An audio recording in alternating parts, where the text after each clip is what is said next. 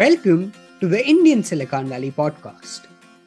I'm your host Jivraj, and on this podcast, I speak with founders, investors, and domain experts from the Indian Valley trying to understand the art of building a legendary company.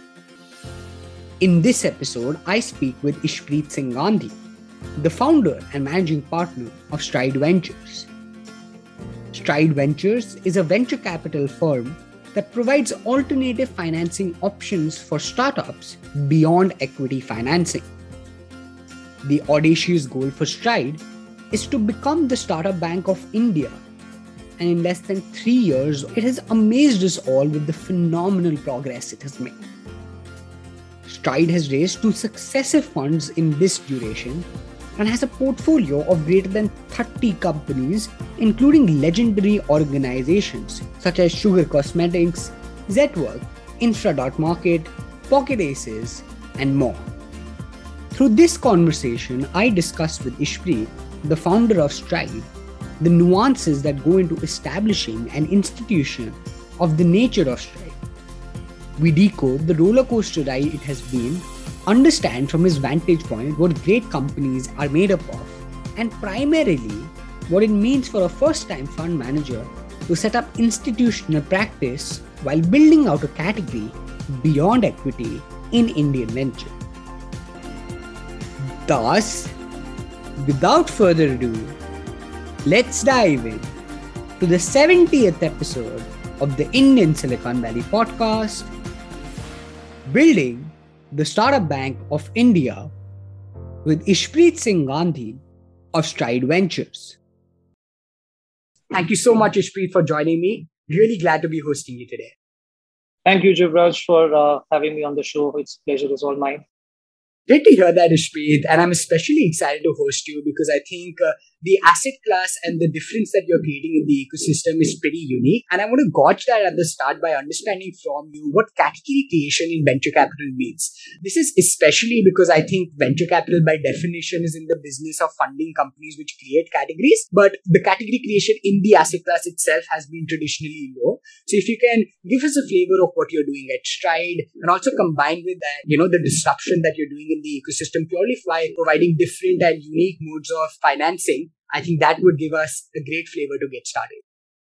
Great. Uh, thanks. Uh, thanks, Jivraj. Uh, so uh, maybe I'll create a base of the discussion in terms of what you have asked in terms of where I come from.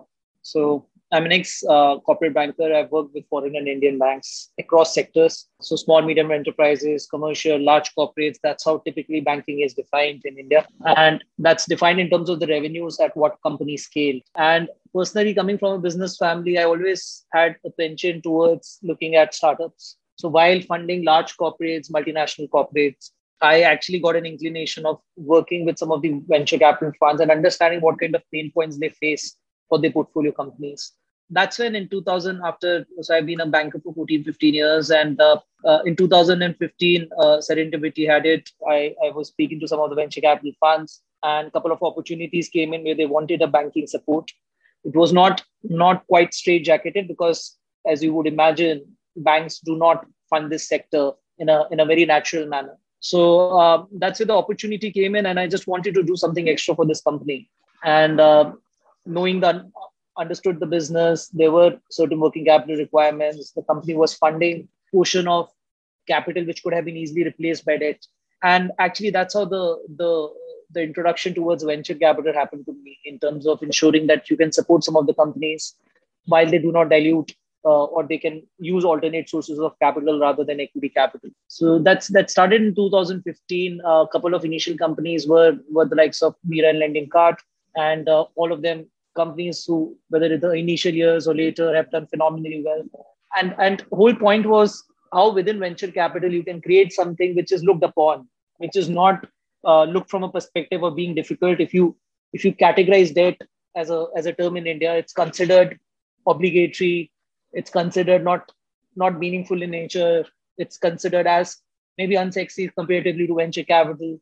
So the whole whole point and thought was that how can you make it founder friendly and how can you create products which can be founder friendly so i tried doing a lot from the bank since 2015 when i entered into it couple of years two three years funded companies from couple of banks created a vertical out of that but then again, the limitations of banks kept on coming in to create a meaningful book out of that. And that's how Stride happened. I came out of my last stint from IDFC and initiated in Stride Ventures in 18N. And I think it's it's a sheer combination of how ecosystem has perceived us to be more of a friend rather than uh, a product which which is for the sake of it, and the way we have customized requirements as per the business models, as per the businesses, is what Stride has transformed into today, which is sacrosanct of the kind of companies we have done, the unique structures we have done. And more importantly, I think asset class, venture lending in India has picked up well. Within venture capital, I think there is a significant alternate source of financing which has come in, seeing the kind of requirements which our current Indian startup ecosystem provides. I think that's where uh, that's where this asset class becomes quite interesting and we can go deeper in, uh, into the discussion. But uh, that's how typically I think uh, an alternate source of financing in debt can play out. And uh, creating solutions for the founder is something which we have been working for. Yeah, no, I think uh, that's fabulous to hear. And, you know, it's good to see that there's more education now around alternative asset classes and financing means, right? That you are championing the cause for. And it's just good to see the success that has followed because I'm guessing, you know, around 30 plus companies in the last a brief time that you've been there, less than three years almost. So uh, I'm sure that the ecosystem is taking it well. But the double clicking factor there, Ishpreet, is, you know, how how how much has evangelism played a role in this very aspect, right? Because this conversation as a means to what you're doing is also in a way evangelism, right? And so much of category creation evolves that help us understand uh, what the role of evangelism has been for Stride and for you personally. Thanks, thanks, Jivraj. I think it's a very relevant question in our scheme of things as well. So, uh, evangelism in terms of when you look at this asset, when you look at a venture capital ecosystem, you have early stage venture capital funds, you have mid stage or late stage. This year has already produced in 2021 more than $20 billion of inflow. While we talk about the maturity of the venture capital ecosystem, which is happening in India, I think what's also important is to understand that when that happens, the maturity of the venture capital ecosystem happens of a country, alternate financing also picks up You've seen it in Europe. You've seen it in US. US constitutes 13 to 15 percent of the venture capital market. Europe constitutes 8 to 10 percent of the venture capital market. And the whole aspect of understanding what a fund is looking for for its portfolio company or what a what a founder is looking at its its own company is itself very exploratory. So it requires education not at the maybe only at the company's level, but at the funds level as well. Sometimes they understand how traditional venture debt works because venture debt as classic tool is coming on top of equity finance and ensuring that you you actually provide a better return of return on equity because equity efficiencies goes up and founders dilution gets protected.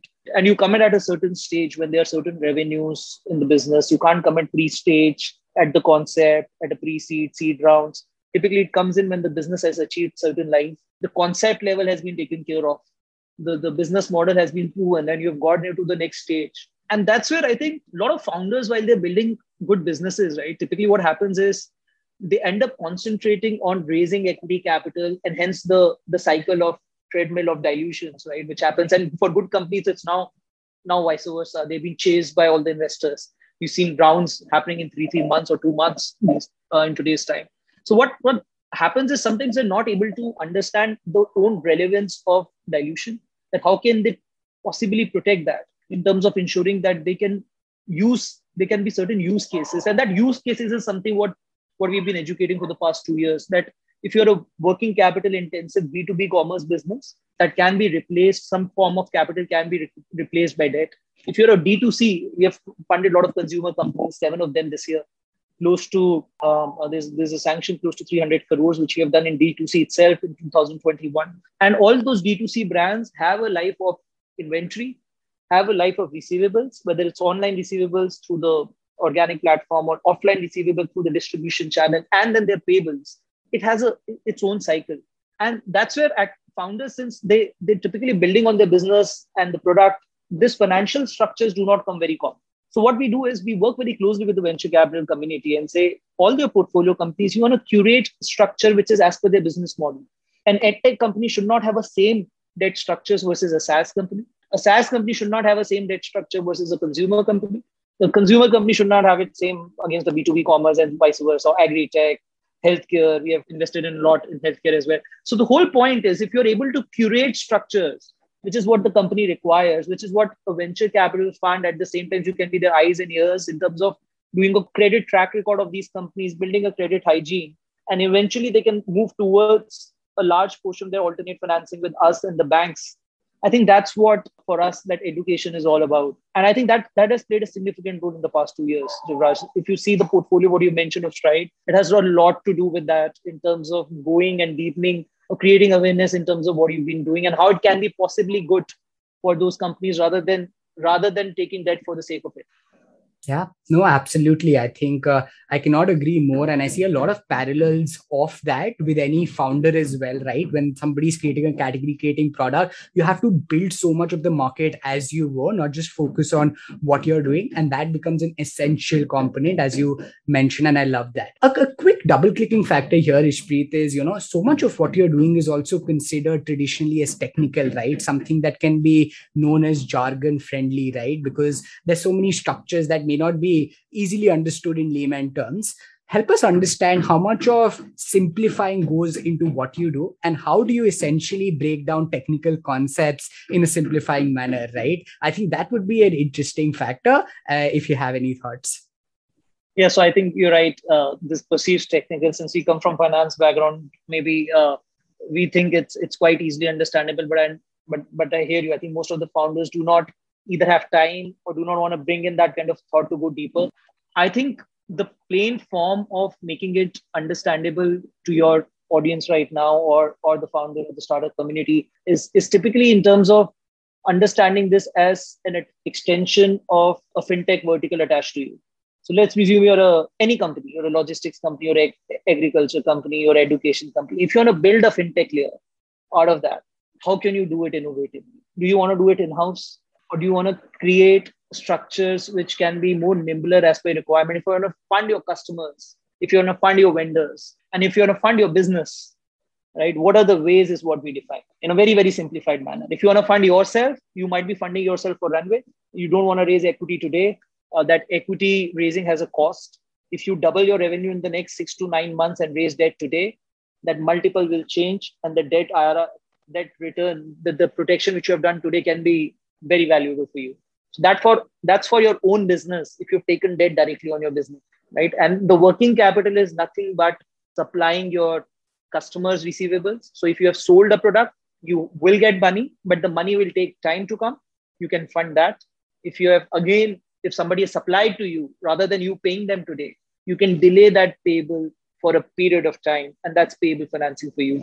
And and if similarly, if you're a brand or if you're a B2B commerce business, if you're sitting on in, in stock or inventory, which takes time to get sold, you can finance that. So any layer around this, whether it's your receivables, it's payables, it's your customer, and depending on what business you are, it's financing around that in a very simplified manner, also. And what happens is if you if you compare it with banking, banking, large corporates, MNCs, large corporate, Indian large corporates have a lot of banks supporting them. In startups, banks do not support. So how do you get that? How do you engage with your vendor? How do you engage with your customer right how, how do you protect yourself is what we are trying to build in financial structures so in a simplified manner that's how we, we understand every business and we create a structure around that and we've already done eight, 10 different structures. So I don't want to go complexity wise in terms of those structures. But the essence is financing anything and everything. If we are comfortable on the business model of the company and the kind of company it is and the kind of investors are backing them, we can create any financial structure. No, that's very interesting to hear and very refreshing. In fact, you know, I think that was like a quick 101 on the different types of financing there is, but uh, great to know that so much of this is also happening in the ecosystem and the response is wonderful. I, I think I now want to shift gears and, you know, understand more and dive deeper from your vantage point as to observing the portfolio companies and how you made decisions with the portfolio. Perhaps a good question there, perhaps, is, you know, just understanding, given that considering the stage at which you enter in a particular company, we can say, assume perhaps that PMF has been reached for these companies, right? So when we talk about product market fit, there's a lot written about it already. And we've seen a lot of founders define it in their own way. There's no one right answer. But given that you've observed it from a breadth scenario, Ishpreet, what do you think product market fit looks like? I know it's going to be different for different companies, different sectors, whatnot. But if you had to lay it down for us as to what product market fit signals look like, I think that'd be great for all budding entrepreneurs listening in. Yeah, for me, it's very simple. Uh, again, uh, coming from a financial background, I always look at product market fit when your customers start funding you, right? When can customer start paying for your product and you want something, they'll support you. Is your product market fit because you've got it going for yourself in a very in a very very straight manner. In an elaborative manner, it definitely has to be a repeat ratio of the lifetime value of that customer, which you have defined today when you say that a uh, product market fit has been achieved. Because there's been a lot of lot of disruption through tech across sectors, Jivraj. I think the way we educate, the way we consume, the way we use logistics, the way we do healthcare today, it's changed what it was pre-COVID. And all of that has resulted into a lot of companies coming in their own sectors and trying to disrupt. The whole point is if you've got that right right kind of ingredient to get yourself going for a repetitive customer in a paying manner, most importantly, rather than in a freemium model, is where I, I perceive product market fit as.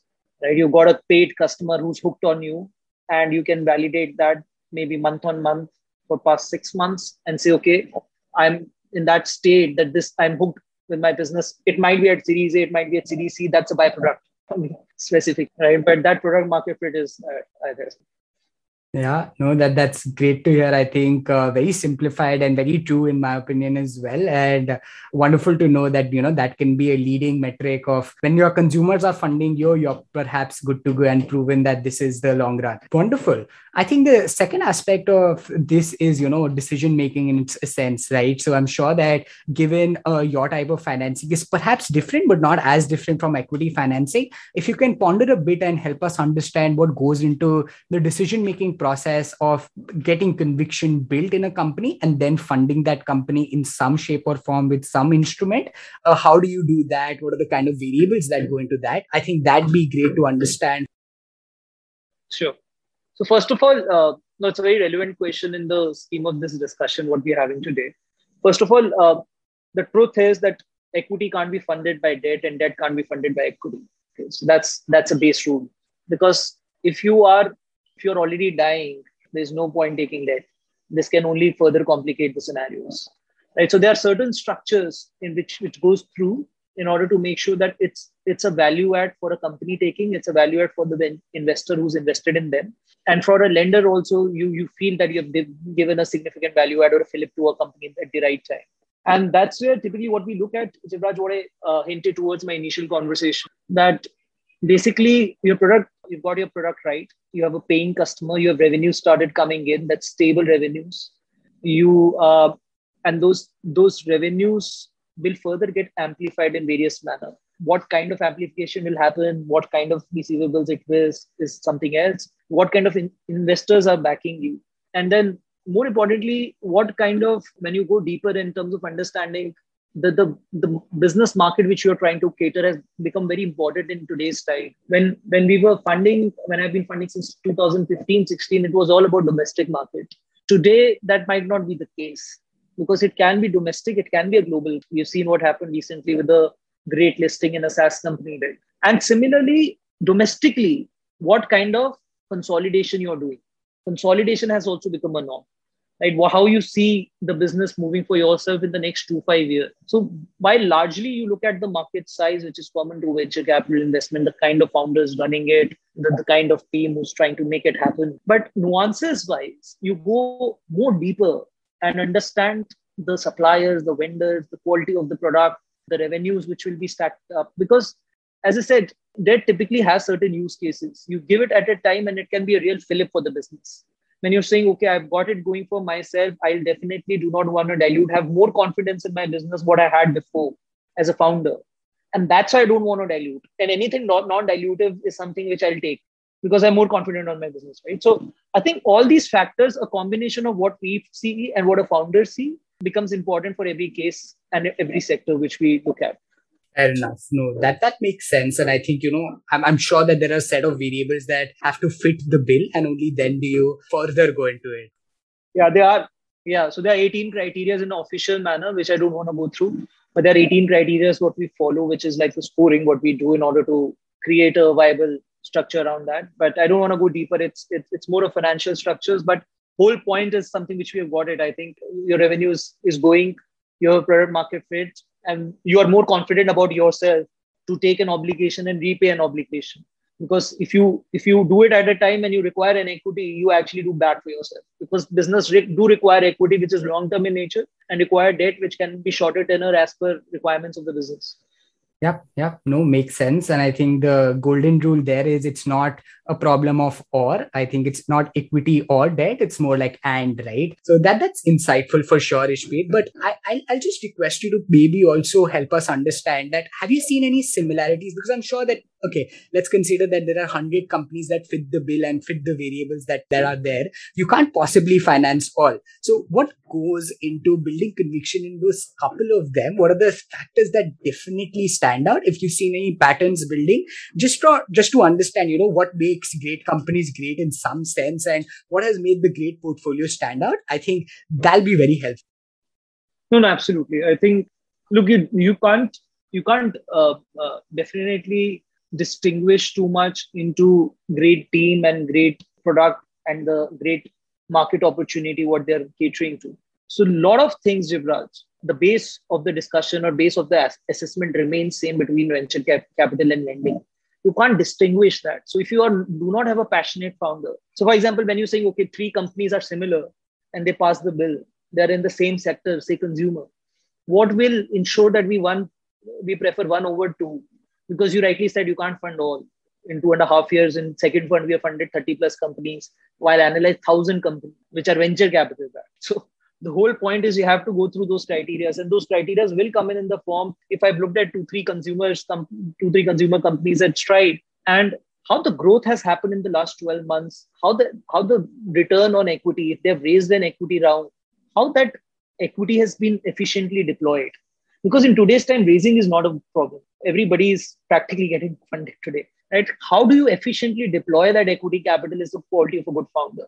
Because i think golden rule is raise uh, when the time is right. But more important rule also is to make sure that you spend wisely and you have a better return on equity return metrics. Gross margins and the business contribution margins has been core to us.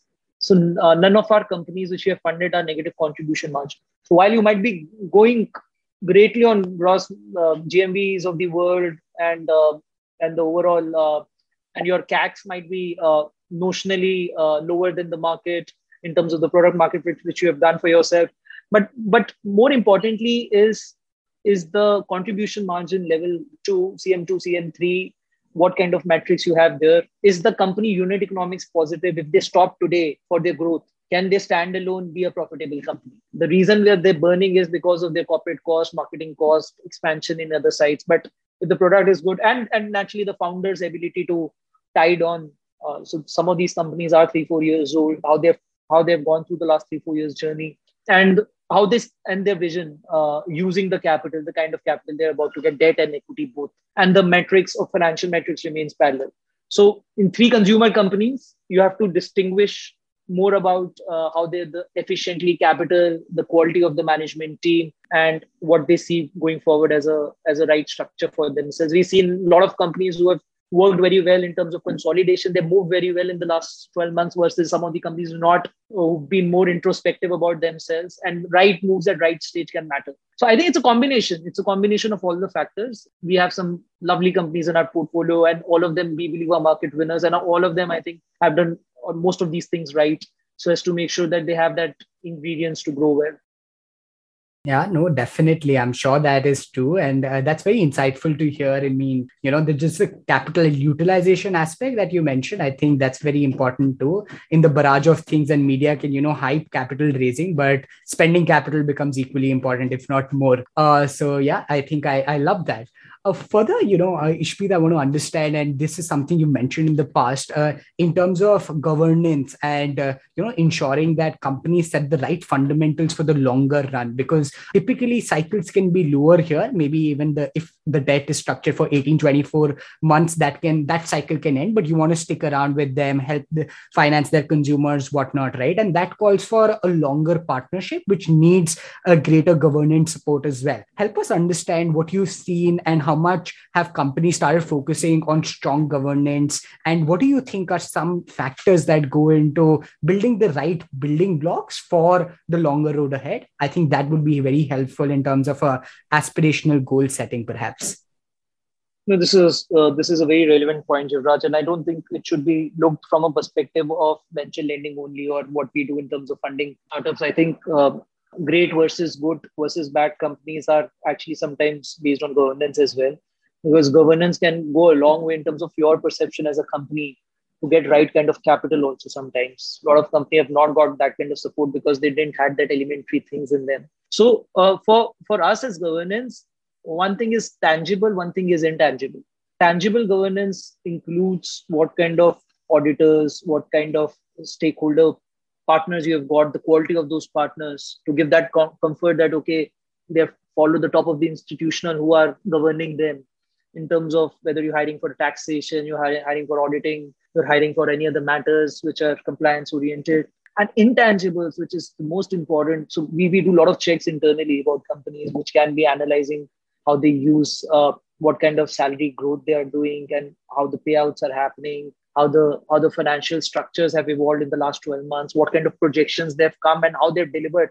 One thing which people do not consider as a part of governance which which i or stride as uh, specifically we have been uh, evolving that is if you have projected something to us two years back what it has come out in the last two years. It talks a bit about the founders and the and the vision of the company right? It's good to give a glorious financials projections but it's imperative to walk the talk. So rather, in since you mentioned that you want to fund these companies again, we have rather funded all, almost all the companies again. We are, might be in their second cycle, right? So we definitely look at a lot of intangibles in terms of we've been part of board, we've been as a board observer in a lot of companies. So the quality of the board governance meetings, the things which the founders are articulating there, uh, the hygiene checks, which they believe are very critical for creating the DNA of the firm from top to bottom. How centrically, uh, how decentralized is the firm versus run by a, a, a single show. All of these intangible goes a long way in terms of uh, creating a perception about a company, which is which is actually unsaid, but people realize that.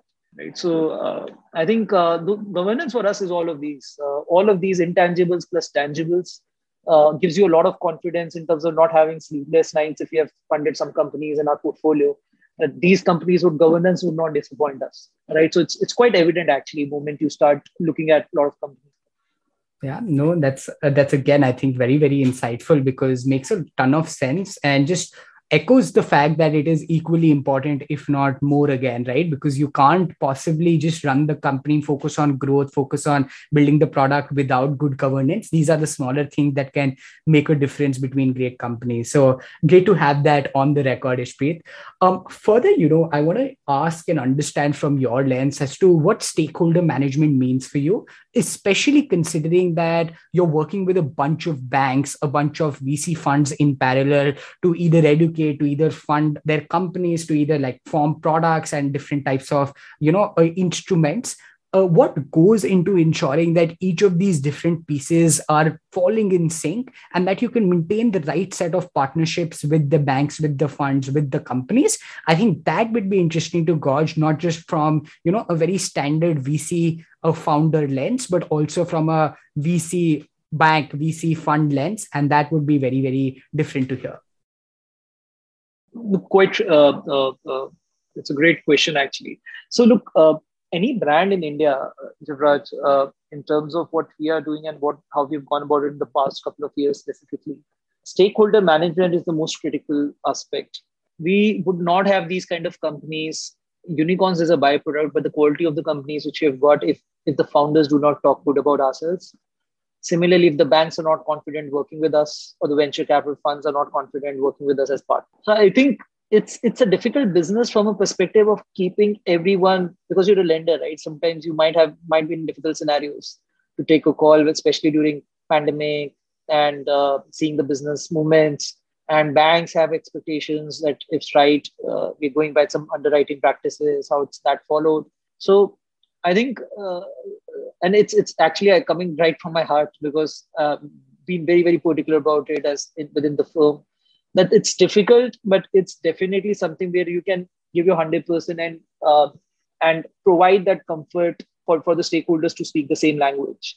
I think brand equity for any any firm, whether you're a venture capital firm or a venture lending firm or a startup itself, plays a vital role in, in today's ecosystem. It's a small ecosystem. Uh, while while we'll have thousands of the companies, uh, 27 unicorns and counting, and uh, Soonicorns, Minicorns, etc. Uh, so many venture capital funds, but the ecosystem is small, right? So you can't take away. You have to you have to do difficult discussion um, discussions, decisions. At the same time, if it is done as in genuine manner, in a very institutionalized manner, by taking care of your stakeholders and communicating right and communicating honestly, I think by default you'll have a very strong brand for yourself or a strong franchise for yourself. So it's equal. It's very important. I think it's an integral part of the firm, especially if you're not in the room. What your stakeholders talk about you is what you get, right? That's that's what brand equity is all about. So I think we've been very very particular about that, uh, and uh, it's it's naturally improvised, getting improvised daily. We have a very large team now, so it's very important as a fund with 27 member team now to ensure that everybody follows the same language right that's that's what we have to achieve and uh, I think it's it's critical for any firm to do it. And for in our case, as you rightly mentioned, since it's banks and there are a lot of banks we are working with, and they're funding our companies on the basis of our credit assessments, uh, the quality of the information and the uh, content of the information and the governance of the information and uh, our, our way of working with them and communicating well is equally important. So I think it's right up there in the scheme of things for sure no that's again very heartwarming to hear because it's a very diverse pool of stakeholders that Stride is especially dealing with. And to know that it's up there as a priority and is being looked into with extreme care is very very heartwarming to know uh, i think this has been wonderful and this line of thought covers most of you know understanding and gauging your vantage point i'm going to move further and as we conclude the episode understand more about how you've thought about building stride especially because you know considering that you're a first time fund manager there are multiple nuances that go into it. But building an institution from scratch and then taking it up to pioneering the entire cause of venture capital beyond equity financing is tremendous eh, in itself. So if you can help us understand what the institutional approach at Stride has been, what you set out to achieve, maybe lay down the mission vision for us and where we're currently at and what do you see the next two, three couple of years to be as, I think that would paint a good enough picture for us as to how a first time fund manager scales institutional practice in a non typical equity financing sector.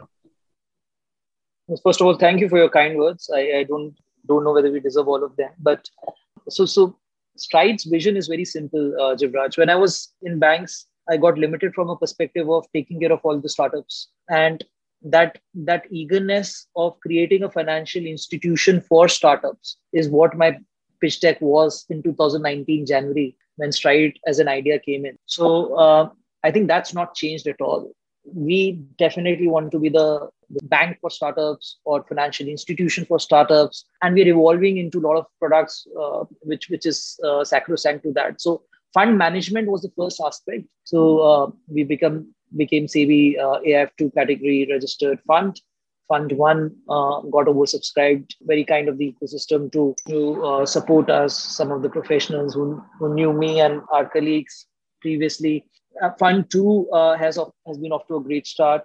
We've been, we'll be practically be there with all the top companies operating in India, right, in some manner or the other. And the whole vision, uh, since you asked about it, Raj, is, is how do we at the earliest become that go-to lender that if I want to fund anything in startup ecosystem, this is the brand to go to, is where we are moving towards. So we are building our new initiative around NBFC, uh, where we are uh, getting a lot of tech and NBFC in place to do supply chain financing with banks. So that goes beyond the companies in terms of uh, supply chain financing. And similarly, other initiatives are also coming in play just to get the positioning for a founder that any kind of financing is available with a firm called Stride, which is an extension. And any company can become a fintech. If you are any, as I said earlier in the podcast, any sector company can attach ourselves and become a fintech company for their stakeholders, is where we are going towards, which, which is a massive opportunity in India. I think it going beyond venture debt was a thought on the day one that what we had to take care of is to make sure that we go along with existing firms and first of all inform about venture debt rather than going beyond about that, right? So, but now I think in the past six nine months we've realized that is a good time to uh, diversify, and uh, we've started building on that initiative. I think uh, it's the first uh, discussion I'm doing about that, where we believe that uh, there'll be uh, there'll be every kind of financing available for startups and we want to be that provider. And that's where our new initiatives are towards as well. So it's, it's you can say safely that we want to become a bank for startups or a financial institution for startups Wonderful. I think that's phenomenal to hear. And that vision is definitely audacious. We all hope in the ecosystem that that gets achieved and it's evidently towards that pathway. What I also want to understand is, Ishpreet, perhaps if you can, you know, help us understand that when you move from, let's say, one type of financing to the other, or when you include different product suits, right? I'm calling it product suits for the ease of understanding, perhaps. Uh, how difficult or easy is it to, let's say, inform an existing company or what's the strategy like when you're launching a separate vertical of sorts? Uh, if you can help us understand that from more a, more like a founder lens as opposed to a fund manager lens, I think that would be interesting purely from an objective of what's the go to market strategy for that aspect and how that plays out in venture capital per se. Yeah, yeah. Uh, no, so actually, it's it's quite synonymous in terms of the business what we are doing right so we have been uh, doing balance sheet funding to startups, which remains core to it. So which means that we fund startups directly for their respective cases, including consolidation of companies and other things which are happening, international financing, purchase financing, a lot of structures which we have done. But uh, I think the whole point is some of these founders or businesses are not prepared for that right now or are not looking at it right now and might not be an opportunity there, but we want to work with them and i think that's where uh, this extension makes a lot of sense where uh, where it's quite synonymous because you are ultimately financing and you're financing the stakeholder remains the startup or the company the growth stage company typically. Uh, you're providing them an infrastructure to grow their business. It's a it's an avenue to grow business. Finance is a byproduct because moment you go to your customers and vendors and say i'm available for finance you you start giving competition to established firms because that's where the accessibility of finance is more. So it's a very, very, I don't think we have to go and build it out in a differentiated manner.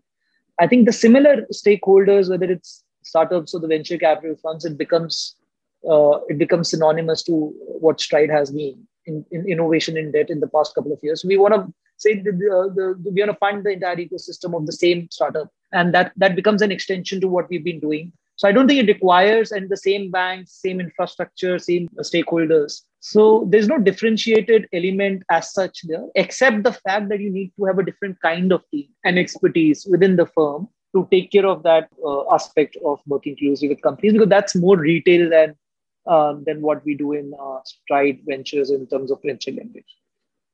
Got it. Fair enough. I think, you know, the fact that you already had that built in distribution in terms of, you know, having the set of founders and companies that you're working with, these just become alternative ways to uh, finance and help them and partner with them. So I think uh, it becomes synchronous with it. So wonderful to hear that. In fact, I think I have one last question on this aspect where I would love to understand how you've gone about building the organization, right? So from one to 25, 27 members, as you mentioned in the fund now, uh, how has it been to establish establish culture and build up the team for Stride, especially considering that this is still a newer, at least in relative comparison to equity financing. Since this is a newer sort of an asset class, what has been your strategy in getting the best talent and ensuring that they're all bound by the same vision that perhaps you thought of one day, put in that deck, and now that it's scaling uh, towards the entire team? I think that would be uh, all in all great to hear. I think uh, I've taken some tricks of trade in terms of looking at good founder over years. One of the most important thing which I've done as a as a person who headed regions earlier from banks as well is to make sure that person uh, whomsoever you get in the firm uh, love love their job, love what they do, and the attitude is the more most important aspect. For for me personally, Jivraj, attitude has been above skill set because I think that the buoyancy which startup ecosystem is creating, it's attracting a lot of talent. Most important is the, the, the, the, attitude of the people coming in. In our case, naturally, the only thing which you have to take care of is, is understanding a bit of financial services. So, for example, my colleague was a managing partner, Abhinav, he was ex-head of risk of IDFC. Apurva has become a partner, earlier principal, comes from a financial services background. And some of the other people who've joined us over a period of time, Namit, Rajit, etc., have come from financial services to a certain extent. Some of them have not. But the attitude about doing something uh, which is meaningful in nature, getting up in the morning, creating a dent uh, in terms of uh, ensuring that they are counted in scheme of things matters. It matters for every firm whether you're a venture in, uh, institution or, or you're a startup. So I think uh, the whole point is we've seen zero attrition in the firm uh, since the time we have started. While uh, we can argue it's a small firm, but it's venture uh, within within venture capital or venture lending, we've not seen anything. The whole point is I think all of them are working for the one cause. The way we have built up the team is uh, is that there's a lot of skin in the game. People are involved from a perspective of creating this as an institution together. And uh, even when we when the pandemic one came in when we were just building our fund one i think that the team stood up in a manner in which it's very different difficult to do it when when you're a younger firm comparatively and uh, standing tall in terms of ensuring that over zoom what we have been able to manage through fundraise and deployment has been has been always because of the team. I don't think you can do it alone.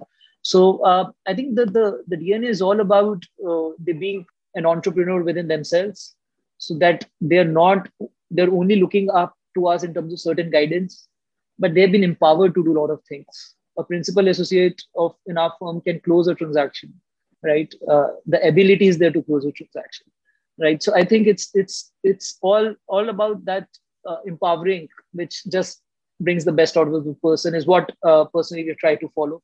I think it has worked well.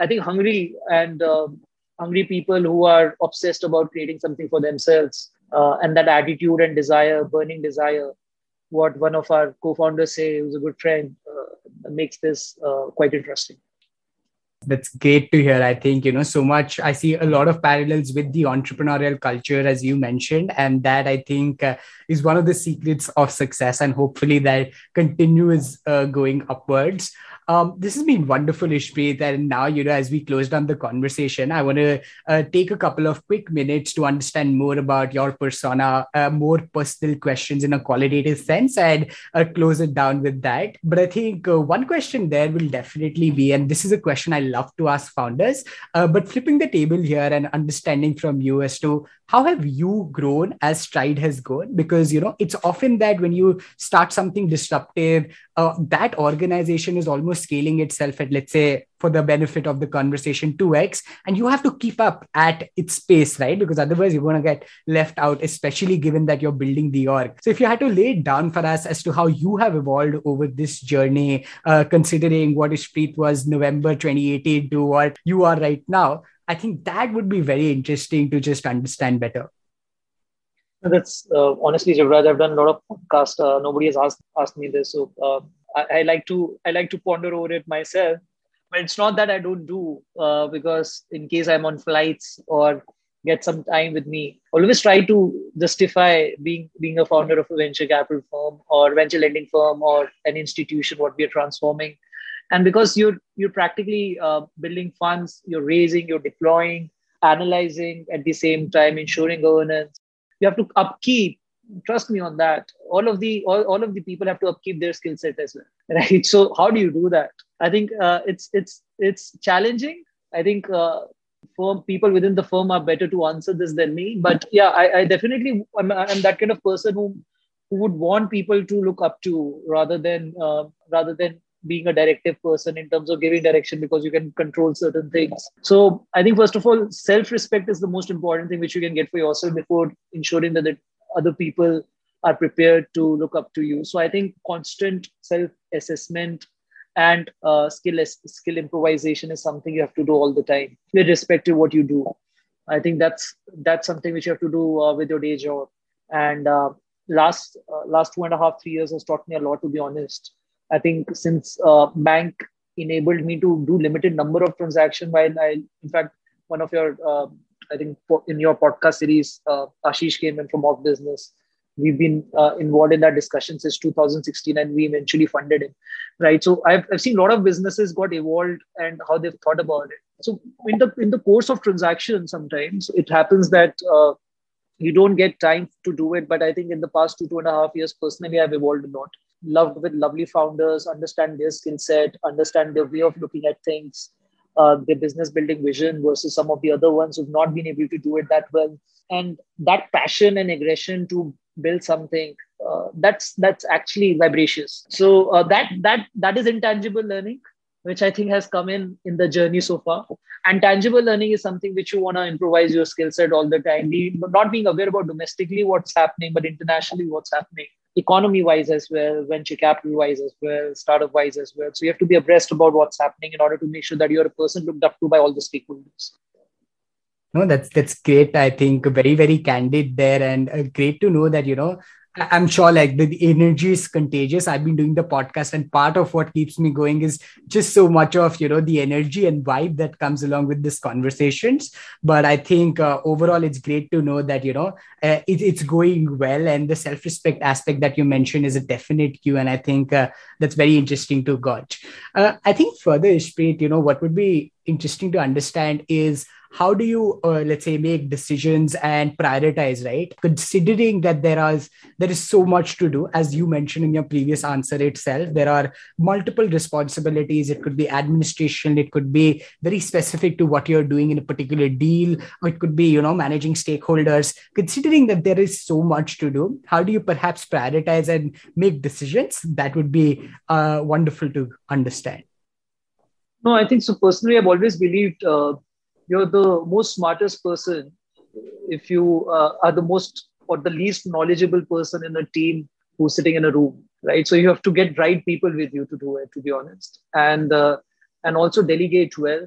I think you have to you have to understand you can't do all the stuff yourself. It's not practically possible.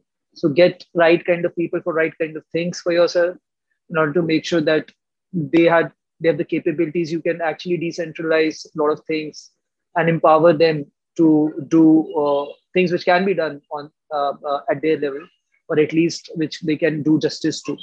So I think it's a combination all of these, uh, which works well. You have to understand that you have as many hours in the day, and um, um, you have to take care of everyone. How do you do that in the best possible manner and prioritize well, while taking care of your internal people and uh, and uh, delegating well uh, is is equally critical. So I think that's that's that's evolving in nature as the work keeps on increasing, we keep on doing that. So our people addition has been as per that. Whatever uh, people we've got in the team is as per that complementary skill sets that we can build up to and start doing that. Yeah, that that's great to hear again, and I think uh, a lot of like delegation and ensuring that you have the right folks is the cue for me. For the second last question, Ishpreet, and uh, this is, you know, Vinod Khosla put this beautifully, is that one of the most difficult things for somebody is to understand who to go to and when. And this is especially with the context of challenging times. I'm sure that the journey must not have been as rosy as we've heard it to be. So, uh, what do you do in perhaps challenging times, and what is your support system like? Any cues that you want to share in terms of, you know, when the going gets stuff how do you best tackle it, uh, especially in the venture ecosystem? I think that'd be wonderful to hear. No, I think uh, it's it's definitely uh, there with everyone. I don't think anyone can say that it's been always a smooth ride. For for me personally, it was more in the first year, as you rightly mentioned. What kind of challenges goes behind the first time fund manager? I think that validation of you able to keep your word to your stakeholder and especially investors because you're raising in the fund one and it's very difficult comparatively. Fund one raising is not in easy uh, uh, uh, not not in today's scenario as well to be honest because you're entrusting someone not only money but a, a, sense of confidence and responsibility. I think that's first year has been decently challenging uh, and, and you you signed for that and uh, while doing that you need to have right set of people which you asked i think which you specified go, going to right people at the right time. I like to believe we had always had a couple of advisors who've been kind to us in terms of that support. You should always have one or two people whom you can look up to and who can give you that clear guidance and be brutally honest to you on those things.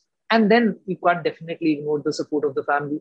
When you start something you need to have support of your family and uh, how do they perceive it as it's a combination of three look i've been uh, I, I think i largely while i've been a professional myself in the journey as i said so uh, most of the most of the investment or uh, base has been created by myself out of my savings that audacity to do it in the starting requires support of mental support of your family if not anything right so I think it's a combination of all three, four things which put comes together. But you have to be at it. I think that passion and aggression of you can't fall, and this will definitely happen.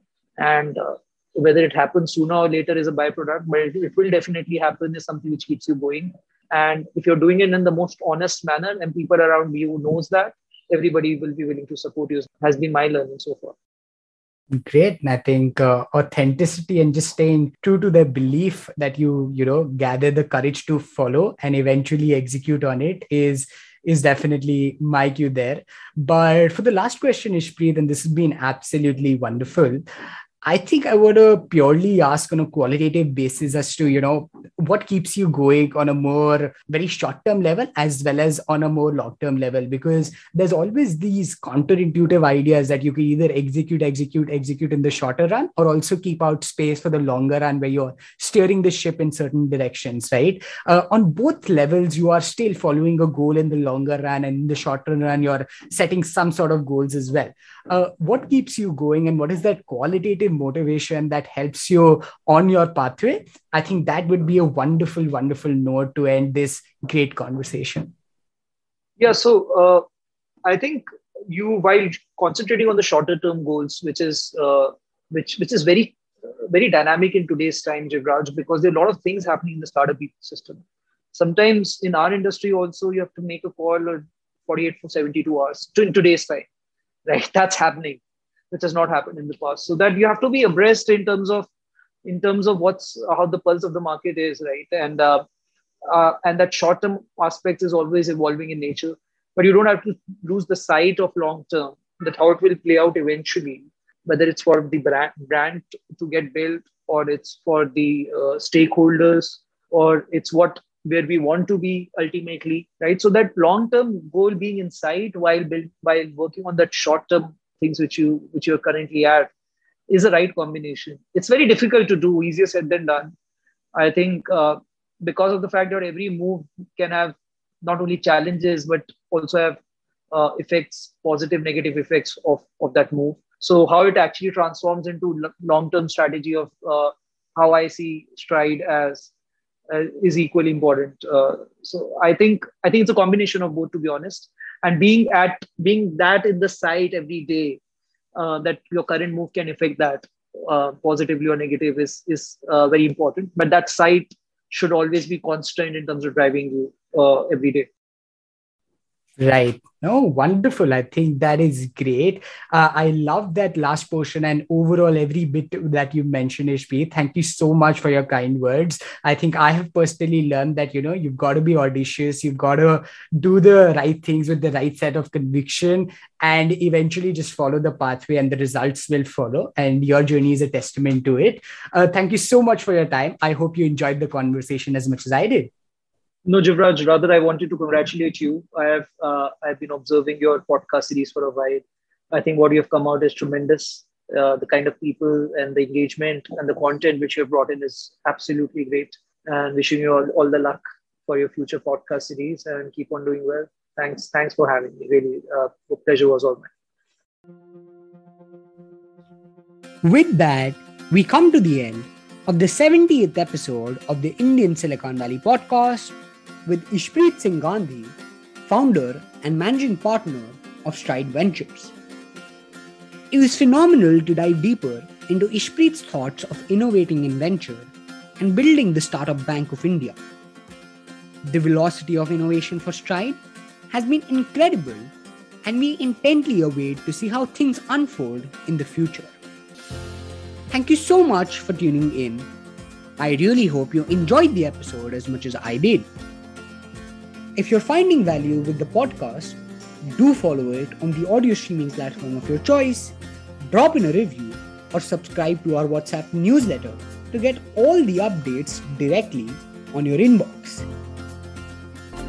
Thanks again. I will see you next week for another episode. Till then, I hope you recall. If you never try, you'll never know. Stay tuned and keep building.